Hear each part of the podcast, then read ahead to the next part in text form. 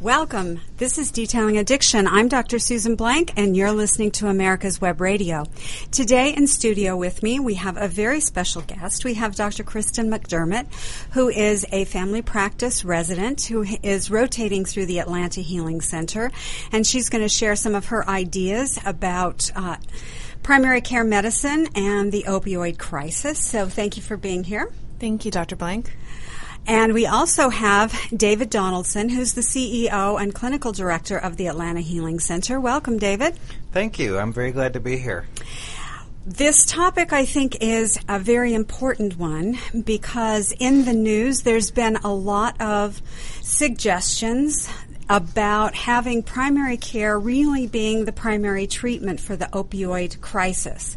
But before we get there, uh, because I think it is a really important topic and there's pros and cons on both sides of that, I'd like you to tell us a little bit about yourself.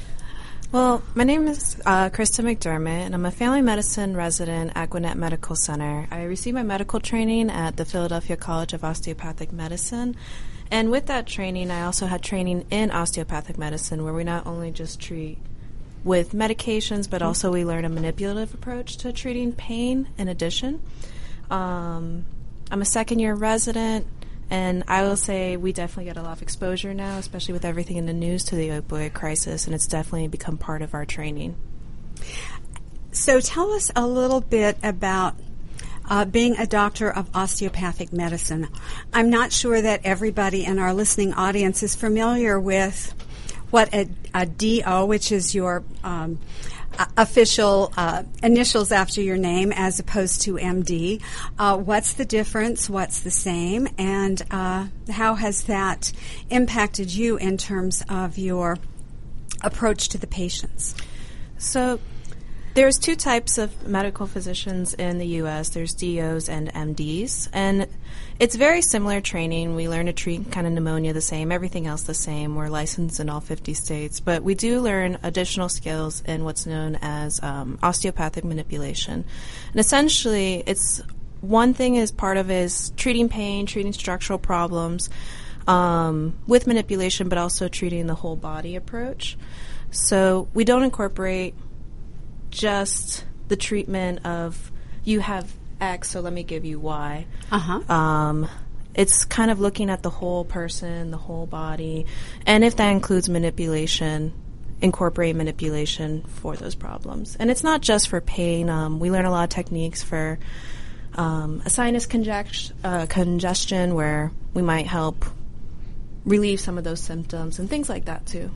So, in the addiction world, um, the word manipulation is kind of looked down upon. Family members are regularly manipulated by their addict to get their needs met. I'm assuming you when you use it's the word manipulation, physical manipulation, I should say, instead of emotional manipulation. But um, I guess it'd be more of a hands-on approach, like massage or like massage and like chiropractic. It's kind of a combination of the two, I guess, if you had to draw a comparison. So you're actually, if someone comes in and they have a complaint, let's say of low back pain, which I think is one of the most common complaints for patients coming in to see a primary care doctor. So let's say I have low back pain more on my right side than my left, and it doesn't go down my legs. Uh, or into my buttocks, it's just in my back. How might you address that differently than um, someone else who does not have a osteopathic background? So first off, I would rule out, you know, the scary things. So not going down the leg, incorporating, making sure it's not a disc herniation or something more serious. And then um, we do what's known as a structural exam. So we would look at the spine, we would look at the surrounding muscles, we'd feel for uh, tissue texture changes, as well as um, looking at the bones and seeing if one side of your spine might be sticking out more than the mm-hmm. other side, trying to find a true source of that pain. And a lot of times it's not even in the back, it's in the hips, is oh. something we usually find too. And if there is some underlying structural abnormality, we would either kind of maybe do a massage of the muscles or do mm-hmm. different techniques. Some are called like muscle energy, where we move the body in such a way to help realign everything. And a lot of times mm-hmm. that can help um, with the pain. And then I understand that you might also instruct me in ways in which I might stretch or um, some other techniques, maybe ice or heat, that I might do for myself at home. Definitely. It definitely. Um, I'd say it's similar to, in that sense to physical therapy. Mm-hmm. So we would teach home techniques. We would definitely teach stretching, and as far as you know, the rest, uh, relaxation, elevation, ice, heat um, depending on what's the underlying problem. And a lot of times it's not just a one treatment thing. We'd have you come back for multiple treatments um, and go from there.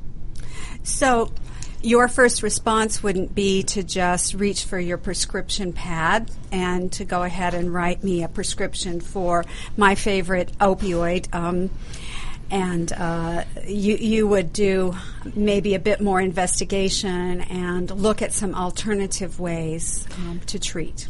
Definitely, and I think our training does look at alternative ways, not just in the osteopathic world, but also incorporating physical therapy, incorporating possibly injections, like if there's knee pain, a knee injection, mm-hmm. things like that nature, just to kind of not reach specifically for medicines, which a lot of the time don't treat the underlying problem. It just kind of is a band aid on top of what's going on.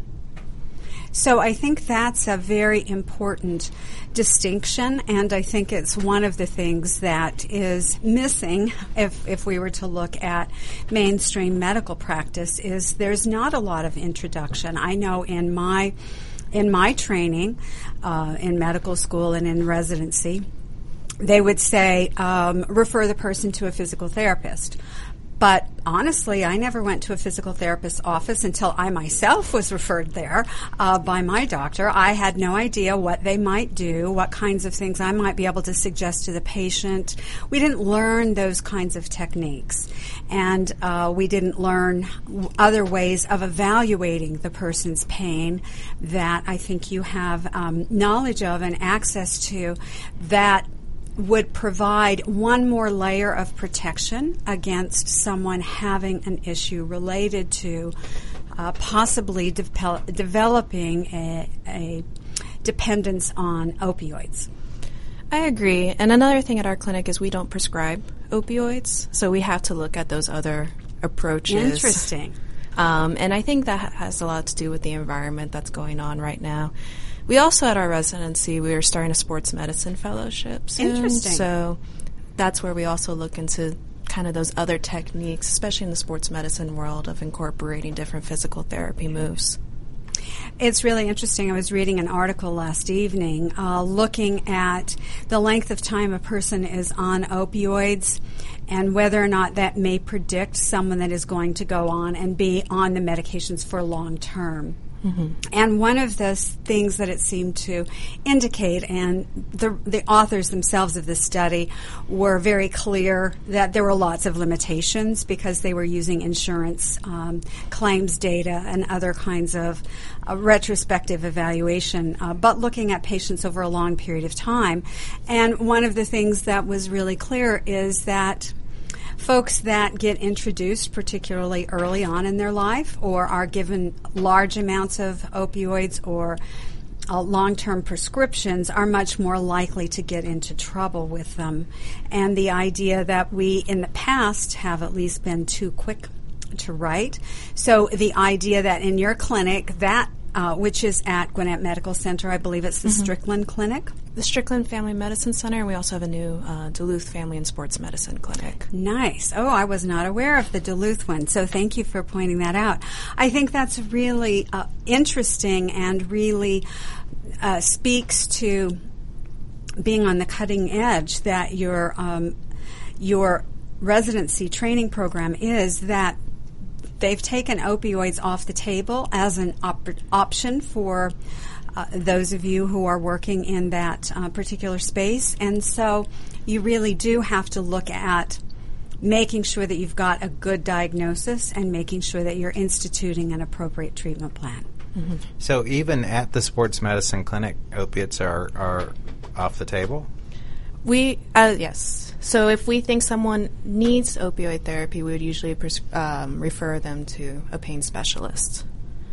So it's not that we totally shy away from opioids, but we definitely have to think this problem really needs this and they need a specialist. And the person that's this. coming to that clinic, um, they're wanting some solution other than opiates.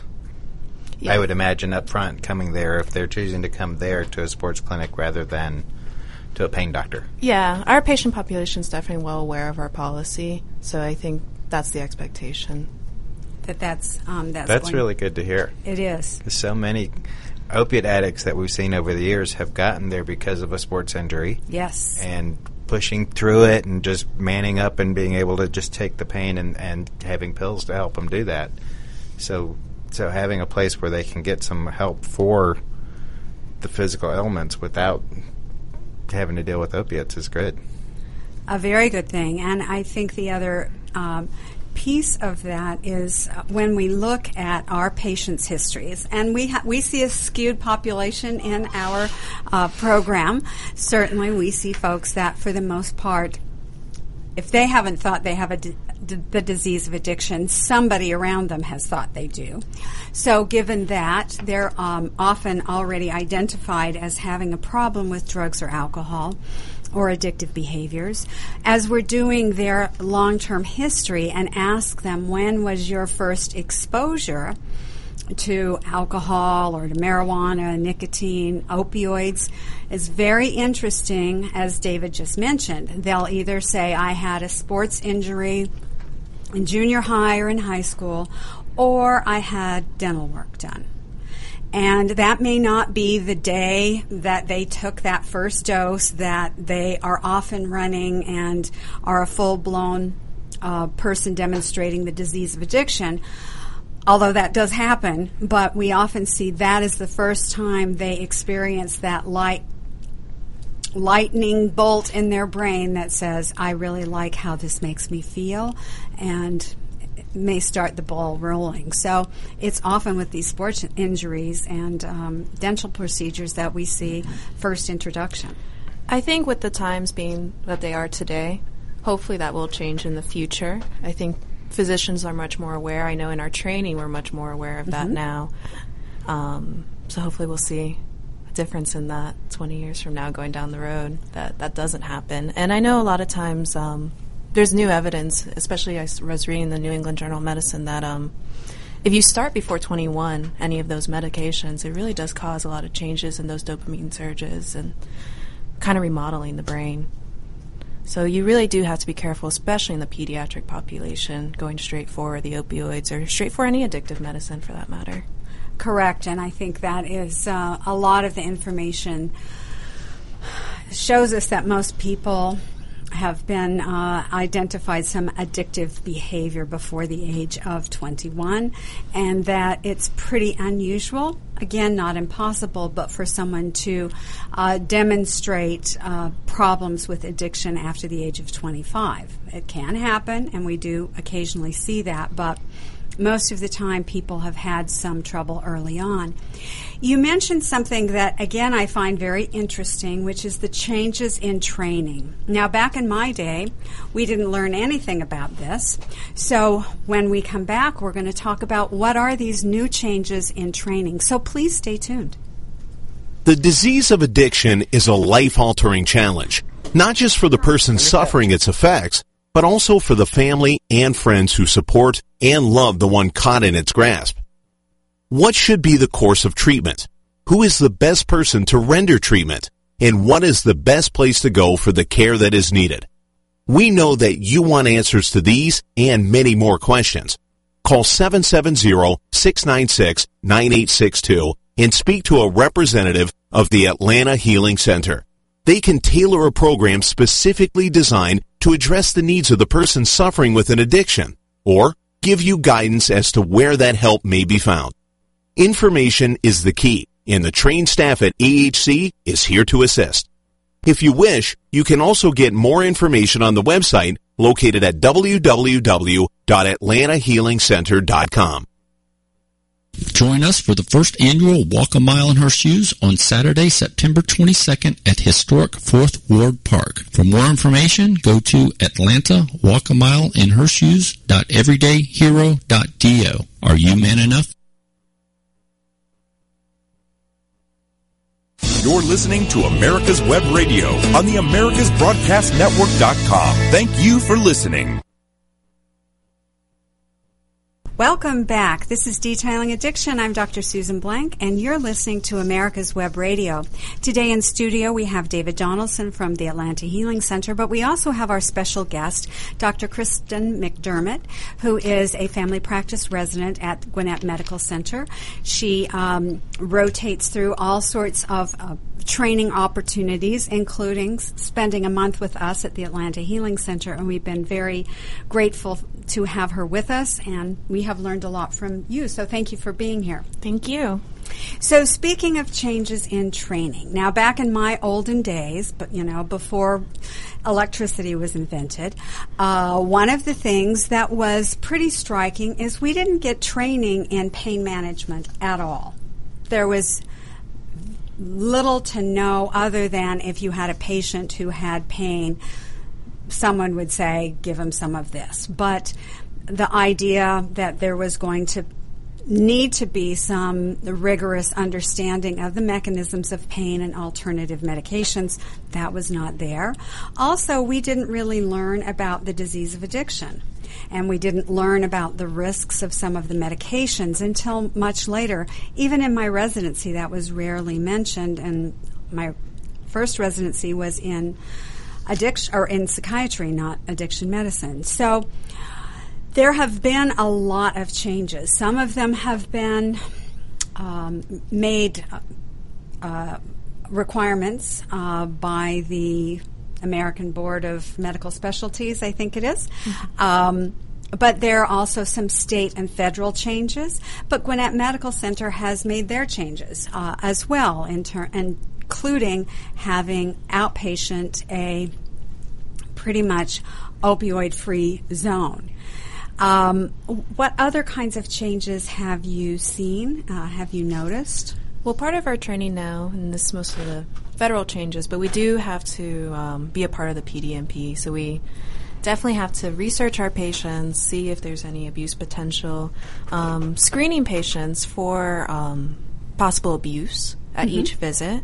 It doesn't just end with asking, do you smoke or do you drink, but just making sure we leave a non judgmental sure. area in mm-hmm. our office that we can discuss that. And the biggest thing I've seen, and I don't know if this was the case in family medicine residencies more than 20 years ago, but we also have a behavioral health specialist who works with us. And part of the reason why I'm here is to get more training in behavioral health medicine as well as addiction medicine, and just seeing what resources are available within the community.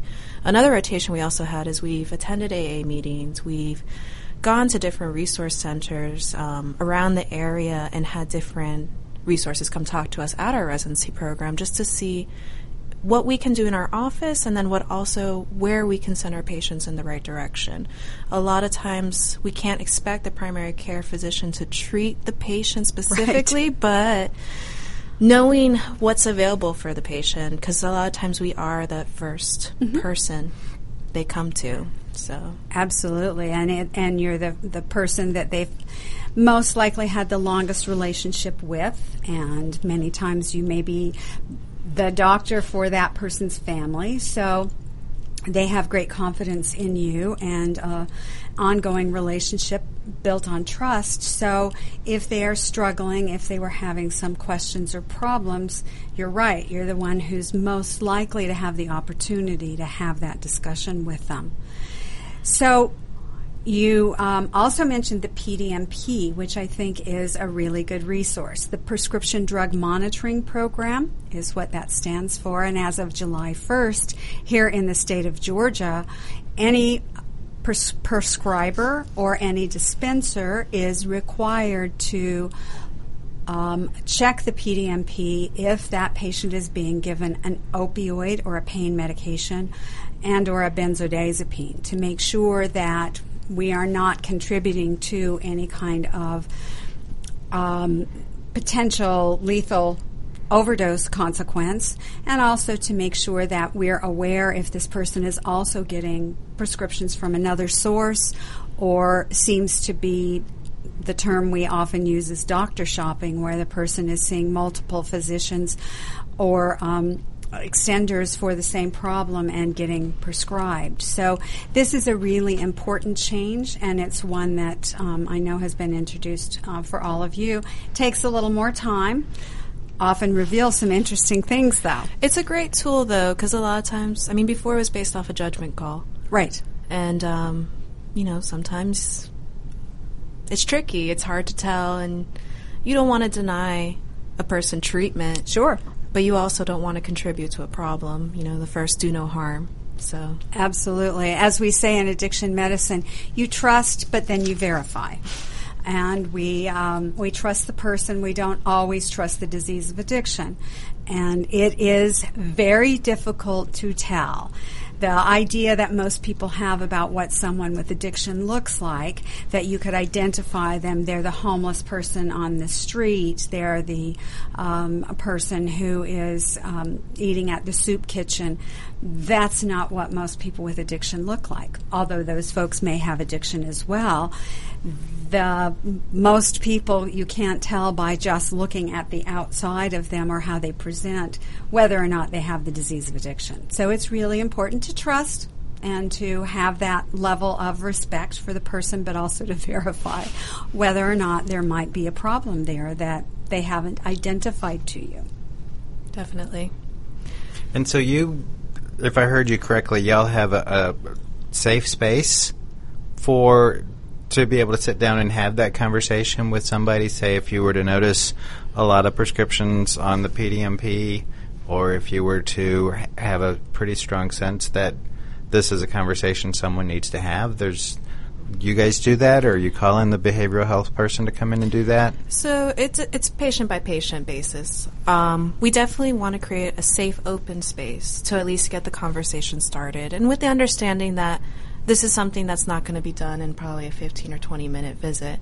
But luckily, in family practice, we do have continuity on our side. Mm-hmm. Um, we see the patients typically on a regular basis, and mm-hmm. a lot of times we do see the patients' families.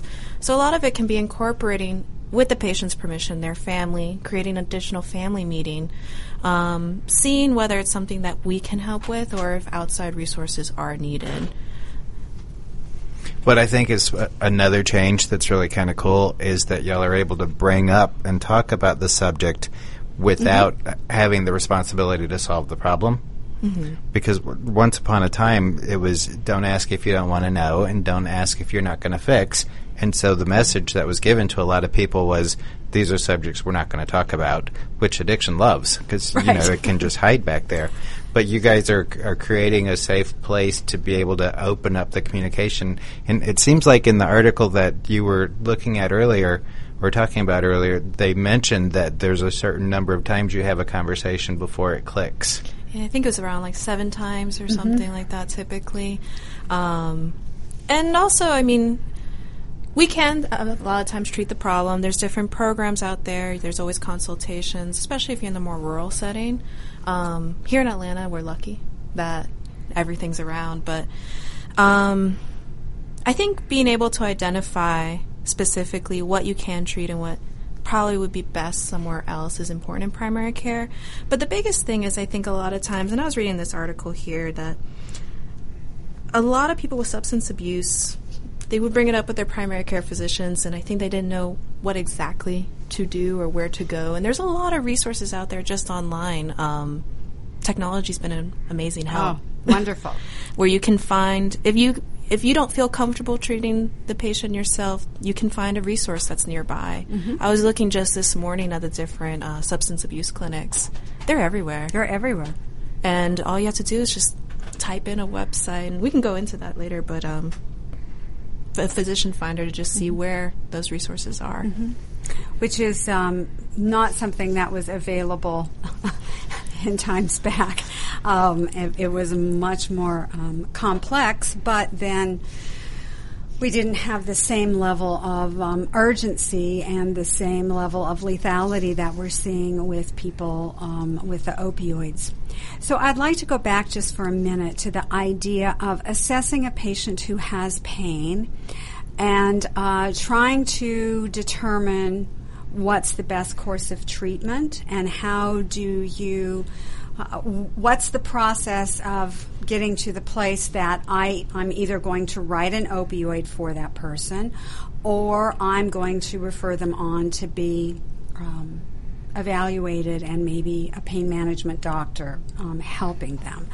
How, how do you um, look at the patient and what are the things that you might consider in trying to decide what's my best next course? Well, we can go back to the example the low back pain. Mm-hmm. First things first, you want to rule out anything that could kill someone or hurt Absolutely. someone or, you know, does this person need to go to the ER? And be evaluated immediately. So that's that's usually our first step. And when we ask those kind of crazy questions, that's what we're trying to rule out. Um, but the next step usually is more of a conservative approach, um, especially with the low back pain. Most of the time, low back pain can take about six to seven weeks to resolve. And sometimes you don't find an underlying etiology to that problem. Um, but definitely the more conservative anti-inflammatories, if appropriate. Um, the rests of relaxation, the ice, the um, compression, heat, and then I personally like physical therapy. I think I've mm-hmm. seen wonders with it, um, especially in the muscles. If the underlying problem is more in the muscles or in the bones. Um, and just trying those different approaches. If those don't work, a lot of times you want to just see what's wrong. Why is this pain happening? See if it's something that's curable. Mm-hmm. Um, especially in a younger population, if a surgery can help or not, or any other sort of a treatment modality. But if after exhausting all those things, mm-hmm. you can't find a treatment, pain is uncontrolled, we don't want our patients to be suffering. Right. Um, we would try to kind of escalate the pain medicines before we get to the opioids. But eventually, if opioids are needed, we're that is part of mm-hmm. our treatment plan, and we're not going to let a person suffer just because this crisis is going on. But um, with the monitoring parameters that are happening now, a lot of times pain management, we like to send them there. It used to be that the people were trained to use the pain, pain scale mm-hmm. 1 through 10. And um, if a patient came in and they said they had pain at a level higher than 4, you had to treat them. And so it became just the quick response to write a script and and write a referral to pain management and send them on their way.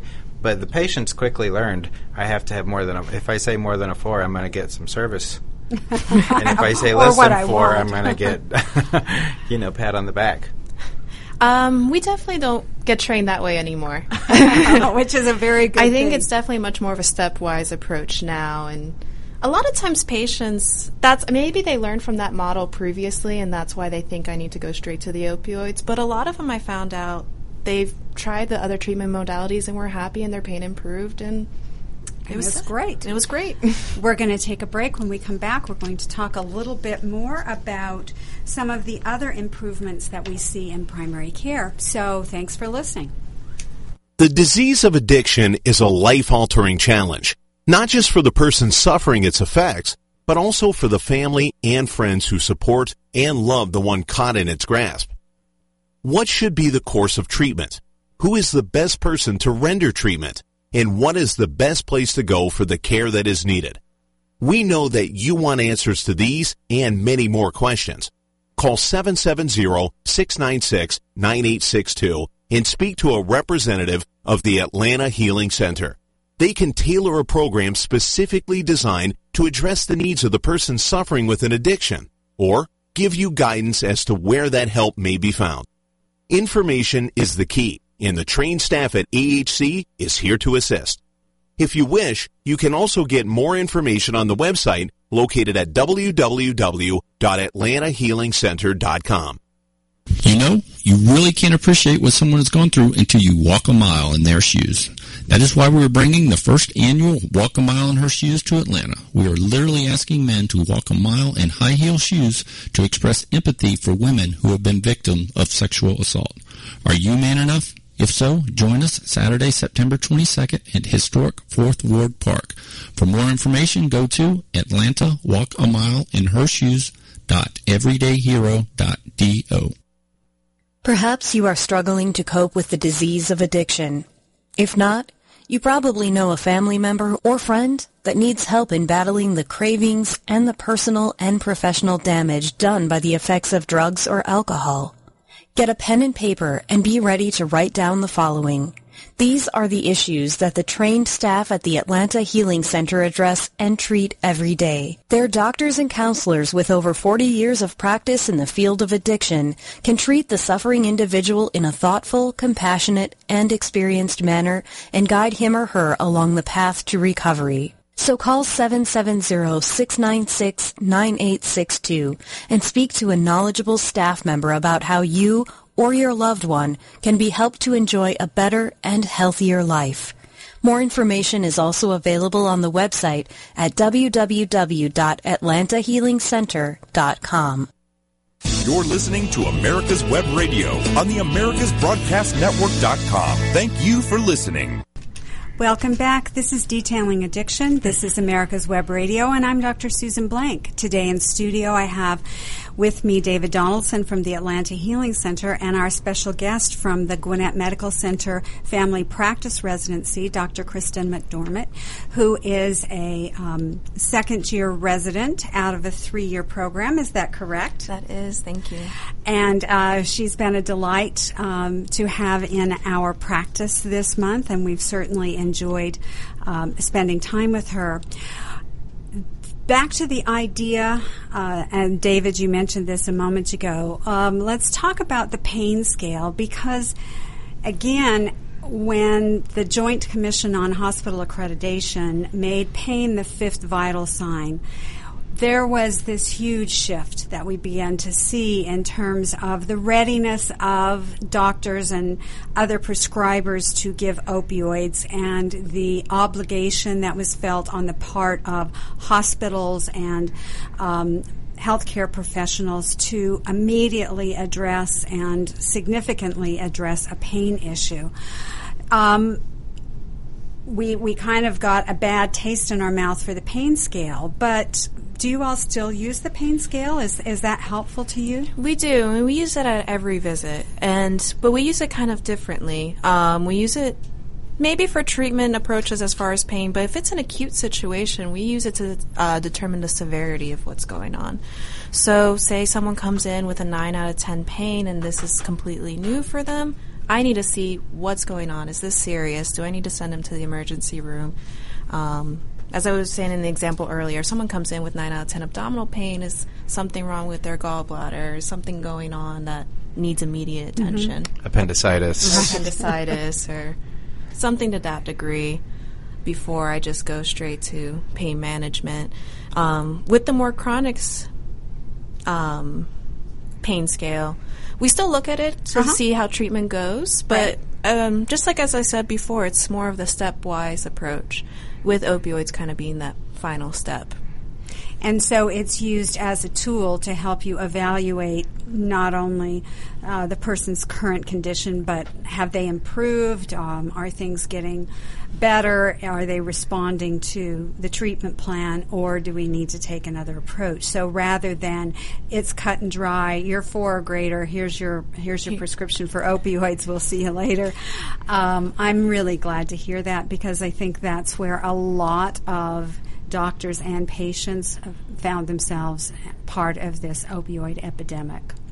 And I definitely think there's a lot more treatment modalities out there now. We were kind of discussing where if you have a compressed nerve, maybe we would do the opioid prescription, but that's in maybe until we can get you to the physiatrist who can do an epidural injection or something to that degree. And there are things, again, in your tool bag that aren't in mine. Uh, um, uh, giving people trigger point injections, giving people um, some other um, uh, interventions mm-hmm. that are um, available because of your training and your background that I think make it ideal, particularly with uh, being in primary care where you are probably going to be the first person, unless they've had a an accident or an injury that requires them to immediately go to the ER. You're probably the first person they're going to come to with their complaint. And so, for you to have all of these additional ways in which you can address and evaluate the pain, I think that's um, that's really an uh, an awesome way to um, to look at the total care of the patient. So. Um, that being said, what are some of the pressures that you have in, in primary care and in family practice that have complicated your ability to potentially take care of some of these patients that may have an expectation I'm going to get a, a, prescription for an opioid or I'm um, I'm not willing to do physical therapy, other kinds of things.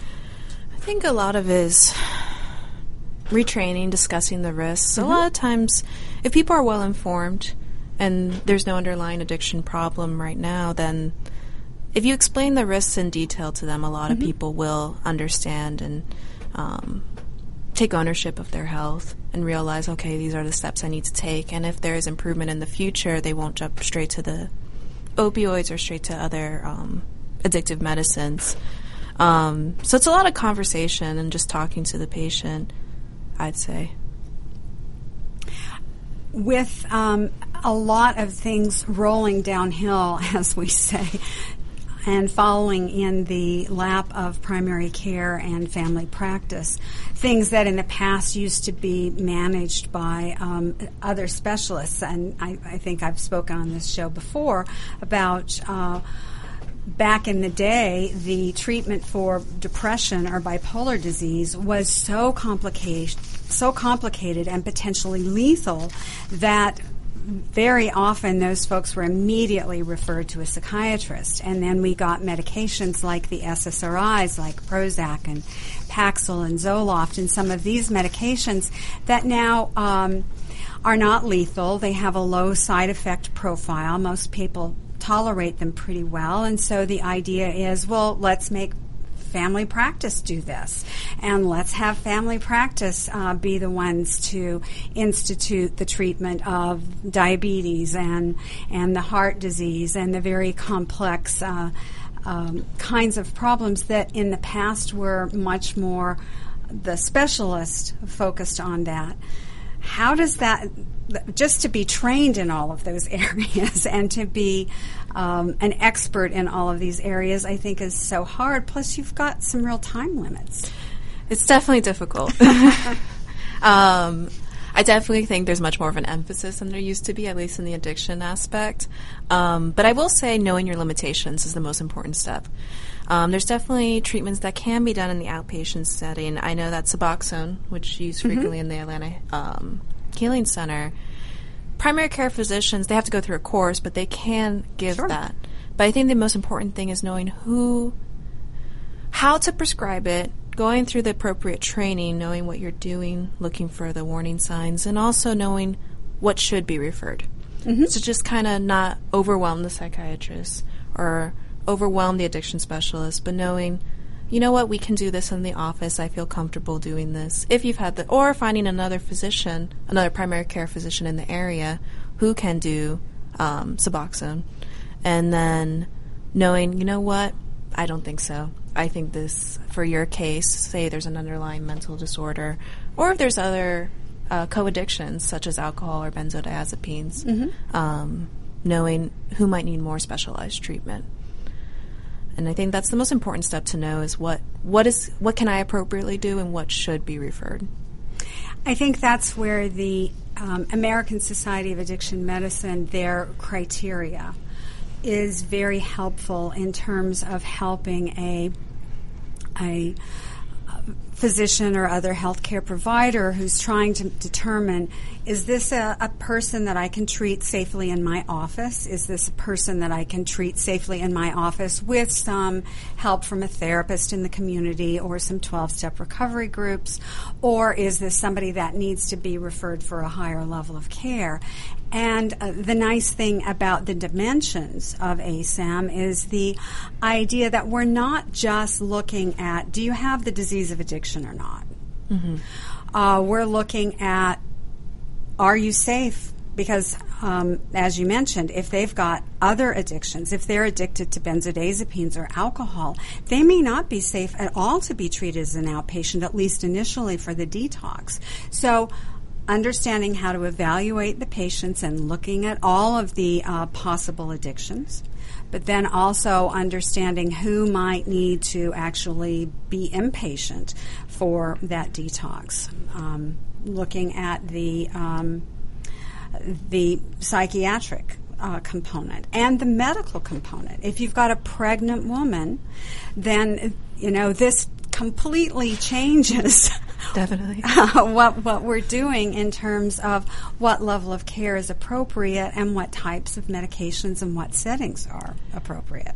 And I think in any setting, and this isn't just tied to addiction, but if there is I think knowing what other physicians in the area and being mm-hmm. able to call an addiction specialist and um, saying, "Hey, with this patient, do you think this person really needs to go to you, or mm-hmm. what can I do in my office?" And I've done that for not just addiction, but for other um, mm-hmm. comorbidities or other diseases too. So just knowing outreach in the community. Um, I think the best patient care is when physicians talk to other physicians. Absolutely. So absolutely, and when we continue with uh, with the dimensions of ASAM and look at what's this person's relapse risk. Now, if this is the first time that drugs or alcohol or behavior has been identified as a problem, or this is their 16th time that they've reached a crisis uh, you know, those are very different. Um, what's their risk of relapse? And it may be very high for some person and, and some not for somebody else.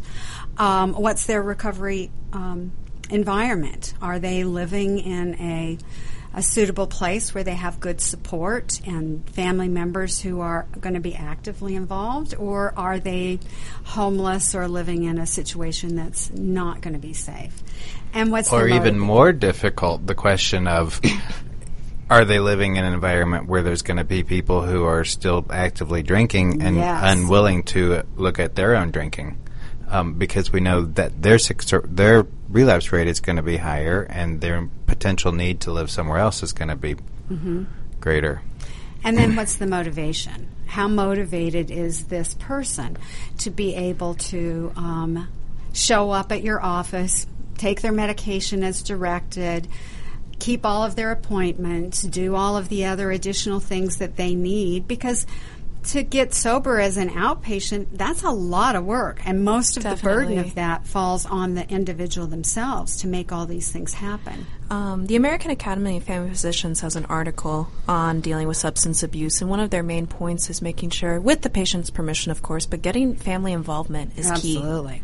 Um, and luckily, in our situation with that continuity, mm-hmm. before the issues ever addressed, we tend to know the family dynamic already. A lot of times we ask family history for anything, um, and just what the family dynamic is, who do you live with, exposures, and with that history, we can kind of get a sense of mm-hmm. the support network. And one thing I have learned um, in the clinic, especially, is making sure to watch out for other problems that can happen with addiction, as far as uh, things to screen in addiction, and as far as also checking the family dynamic, making sure not to uh, screen for domestic abuse and yes, things of that nature. Because a lot of times that can happen in those situations. And again, what a person looks like, where they live, what kind of car they drive does not necessarily tell you whether they're safe in their home and whether or not they may be a victim of domestic violence. So being able to screen for all these things very important.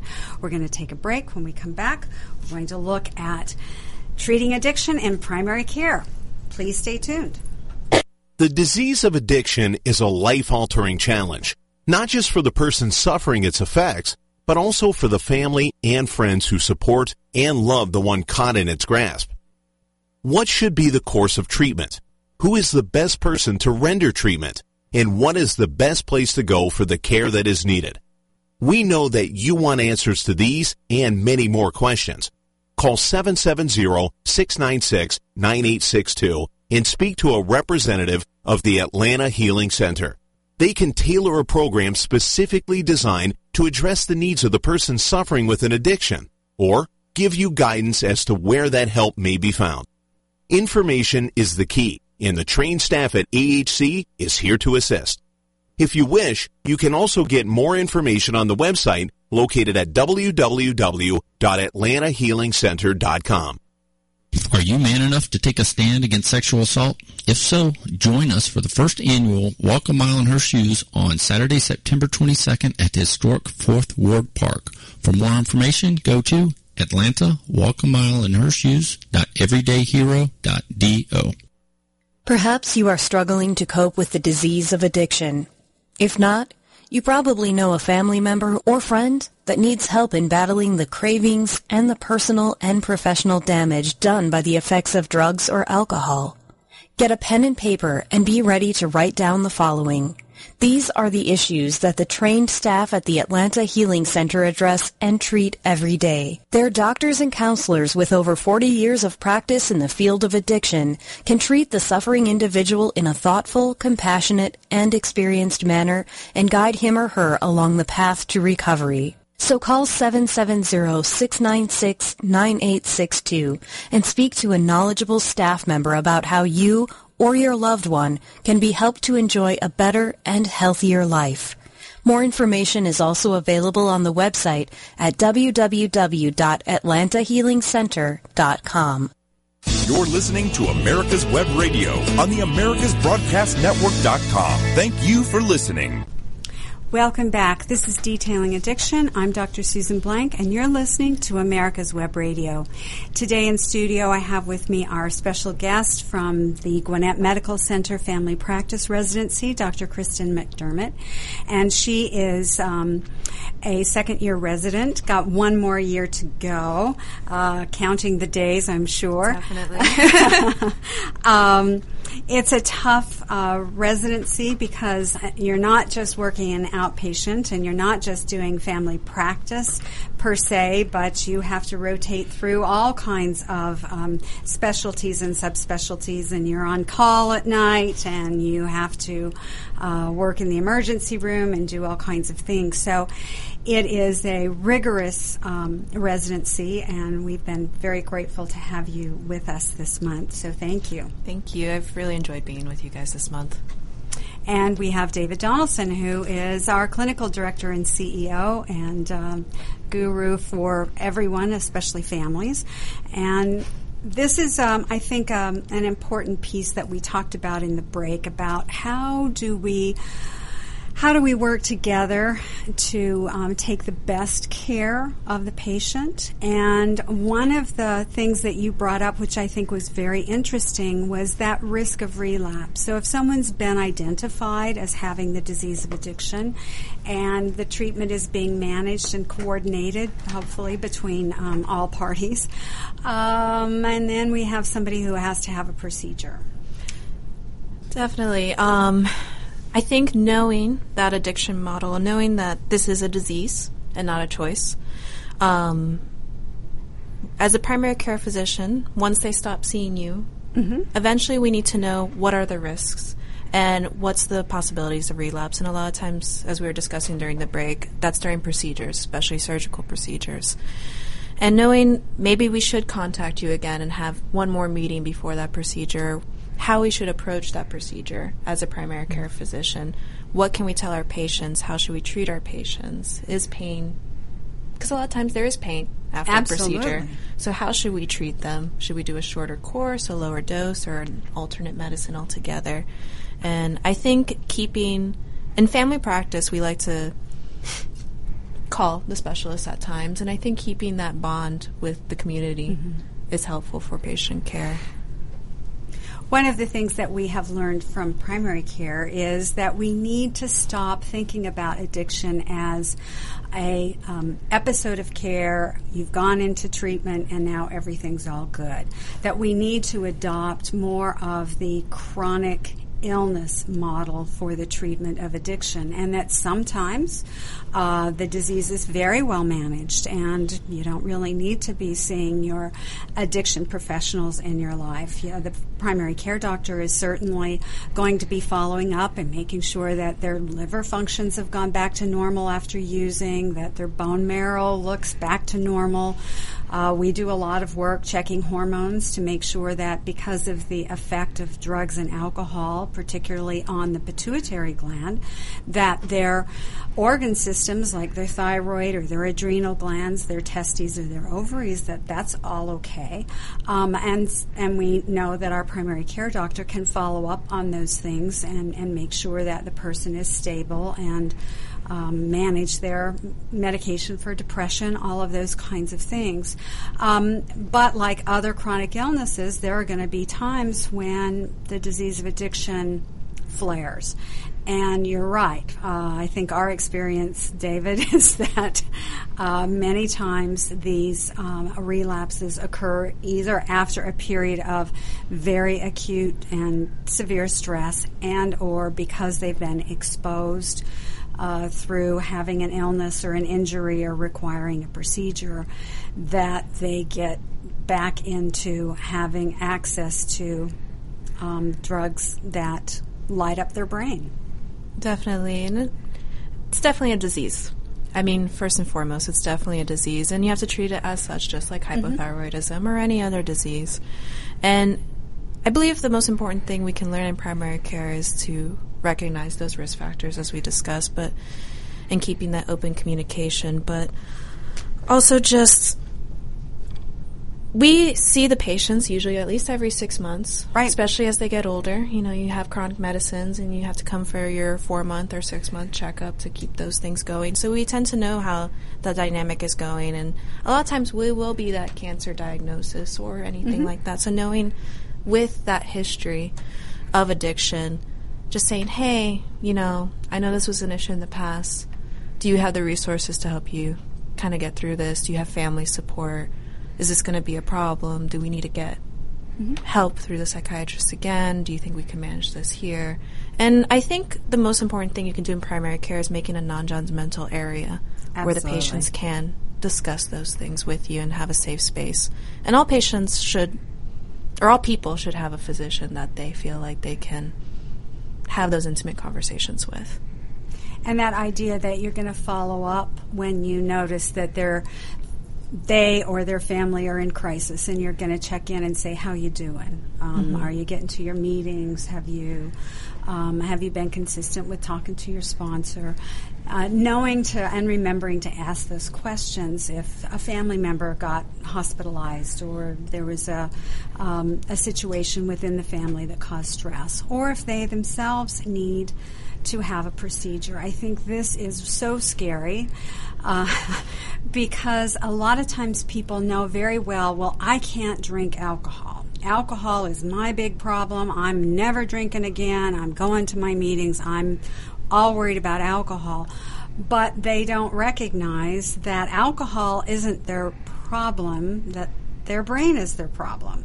And what they really need to be aware of is that if they go in and they take pain medicine or they're exposed to anesthesia or they have to take muscle relaxants or something for sleep, these things can light up their brain just like alcohol and can create for them the craving either to now find a new drug that they love or to be reminded of how much they loved their old dopamine releaser of choice.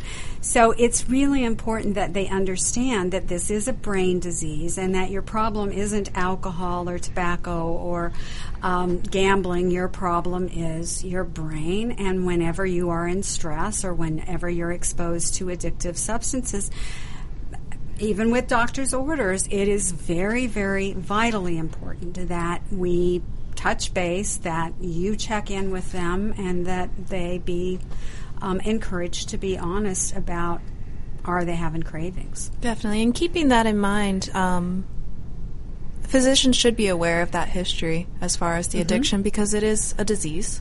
And it would change my prescribing practices, not just for opioids, but other medicines that do have the addictive potential as well. Absolutely. It's not that we want people to be in pain, as you've said many times, no. But there are things that, that you can do as a primary care doctor. Uh, smaller uh, prescriptions, uh, checking in more frequently, having them taken on a regular scheduled basis as opposed to the usual prescription that says one to two every four to six hours is needed for pain. That is just a recipe for someone with a disease of addiction for their brain to just light up all over and then to be in their happy place. So, a scheduled time to take the medicine and someone else managing it. Yeah. And I think addiction doesn't just end with the addict as well, but we do see their family members. Correct. So checking in with the family members as well and saying, hey, you know, how's so and so doing? Mm-hmm. Or how are you doing?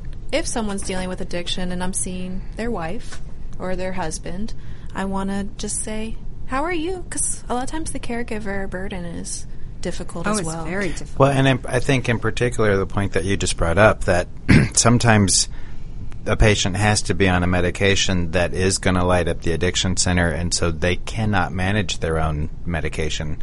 And being able to give that education to a family member and let the family member understand that this is a medicine that it once they start taking it, they're going to want to take it more than I'm prescribing. So you have to d- take care of it, and you have to dispense it so that we don't have this turn into a relapse. That's a awkward, difficult conversation to have, and there are a lot of spouses who are like, "Yes, yes, I know, I got this," just to get out of the office, and so being able to help them with that angst. Mm-hmm. Because there is a lot of medicines that we do prescribe, even at our clinic, that do have addictive potential. Sure. I think opioids just are kind of the mainstream media right now, but with someone with the disease of addiction, I mean, we discuss cough syrup and all sorts of things. Correct. That I, if I know, you know, maybe you should take this instead of this. Mm-hmm. This might not be good for you. So. And knowing the family, and I, I, this is what I love about family practice, is that you might be treating the entire family. And if there is someone that is identified as having the disease of addiction, then that raises your awareness that I may need to watch the kids exactly. or the parents of this person because this is a genetically inherited disease. And so, while not everybody who has a parent or a first degree relative that has the disease of addiction is going to get it, it is a one in three chance if you've got one first degree re- relative that has the disease. And that's part of the importance of our family history as well. If I know Correct. that your both your parents suffered from addiction, that's something that I need to be aware of too, mm-hmm. and that might change my prescribing practices as well. But and it is um, it takes a village it takes a team and often those communications um, between um, the specialist and the primary care doctor the handoffs are so important and uh, having seen several instances here very recently among some of our patients where um, the primary care doctor, for a variety of reasons, including the fact that the patient may not have wanted their primary care doctor to know their diagnosis, that there is this. Um, uh, gap in terms of good quality communication and care, and uh, the person is then very vulnerable to relapse if their primary care doctor doesn't know about their diagnosis. So we want to thank you very much uh, for being with us today, um, Dr. McDermott, and we invite you back anytime. And thank, thank you. you, David. And thank you all for listening. And we'll see you next week on Detailing Addiction. You're listening to America's Web Radio on the AmericasBroadcastNetwork.com. Thank you for listening.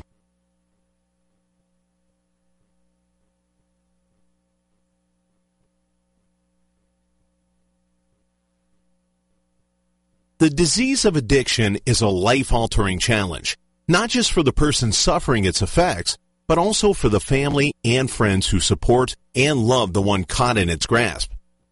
What should be the course of treatment? Who is the best person to render treatment? And what is the best place to go for the care that is needed? We know that you want answers to these and many more questions. Call 770-696-9862 and speak to a representative of the Atlanta Healing Center. They can tailor a program specifically designed to address the needs of the person suffering with an addiction or give you guidance as to where that help may be found. Information is the key, and the trained staff at AHC is here to assist. If you wish, you can also get more information on the website located at www.ahc.org www.atlantahealingcenter.com. This is Dr. Susan Blank, Medical Director for the Atlanta Healing Center. Our team is able to offer a multitude of treatment options such as quantitative EEG, also known as brain mapping, hormonal and nutritional assessments, neuropsychological testing, and cognitive therapy, along with traditional 12-step facilitation. And we can even offer you, if appropriate, a gentle medically managed detox. Please contact us at 770 696 9862. You're listening to America's Web Radio on the AmericasBroadcastNetwork.com. Thank you for listening. You're listening to America's Web Radio on the American